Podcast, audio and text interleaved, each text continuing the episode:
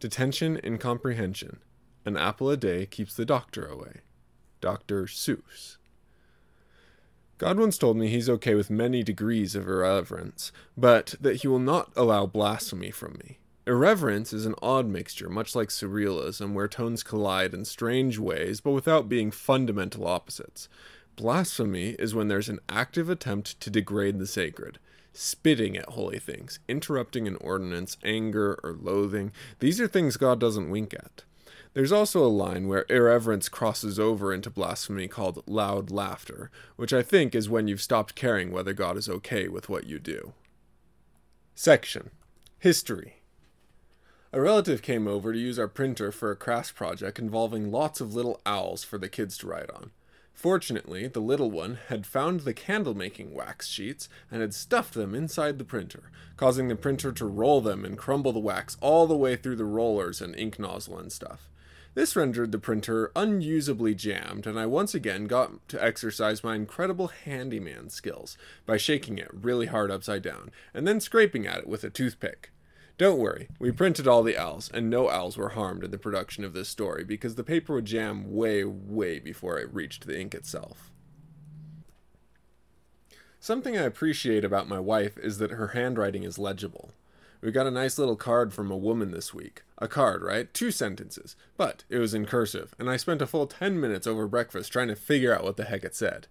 I have bad handwriting, but nobody struggles to read it. Cursive is just bad handwriting that everyone has to pretend is high class. There's no such thing as good cursive handwriting. The little one has a stuffed avocado plushie which I used to throw at his face when he was a baby. Today he picked it up and toddled downstairs and could be heard to lisp, Let's go watch a show, avocado. He's also realized that he can sneak into bed with us silently, and we won't wake up to put him back. We can't give him open water because the little sadist will immediately try to drown food in it, or technology, or himself. Open cups are literally the most high risk items in our house right now. He cried at me this week because he wanted to put a ball on his head and it wouldn't stay there. As I say so often in genuine sympathy, oh, are the laws of physics being mean to you? He also had a bit of a cold today, so to help explain it to him, we watched a couple episodes of Ozzy and Drix. Section Incomplete. Some text. It is very common for writers to not quite finish a creative work. Section Leaden jargon. The leading experts want you to not know what they're talking about. This section isn't actually political, though there's plenty of interest that could be said about jargon's function in culture. My wife observed to me the other day that there's a set of stock frames people in her cleft mom's Facebook group use when speaking about their babies. It's not the day of my baby's operation, it's the day they get their forever st- smile. And it's not I stopped pumping, it's my pumping journey has come to an end. I took her noticing this as another indication I've married right, someone like me. You see this mode, this hyper awareness of fractal tributaries that flow into people's language and culture. This was an overriding mode for me for almost all of my teenage years. On its own, without my control, it seemed, there was an obsessive force in my mind constantly working to assimilate every brick and place them inside me in an intricate map of everything, but especially people's psychologies. And one of the forms it took was, yeah, an intense interest in culture specific jargon. Maybe this has something to do with the Myers Briggs. My dominant cognitive function is introverted intuition. Stacked against extroverted feeling as my secondary, it would make sense that I would be intensely interested in understanding social patterns. Not like that's a good thing. When you're so painfully aware of influences, it's really easy to be taken with ennui. You've seen it all before, so naturally you like want to become a hipster.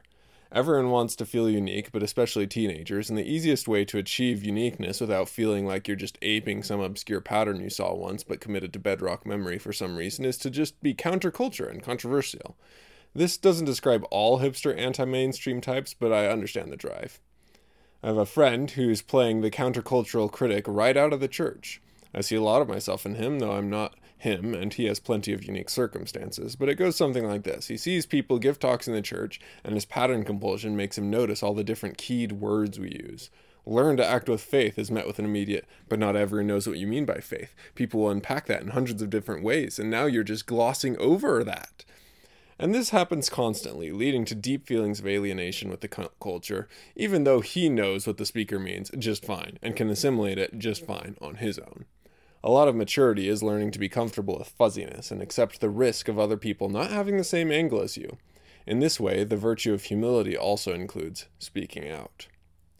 Section Kyla La Grange. Kyla La Grange has, I believe, a PhD in philosophy, which she is using to write music, which is as good a use for that as anything else, I suppose. She has a nice voice, and I like the bubble chimes. You can see a lot of soft trance influences in her music. It's calm and soulful.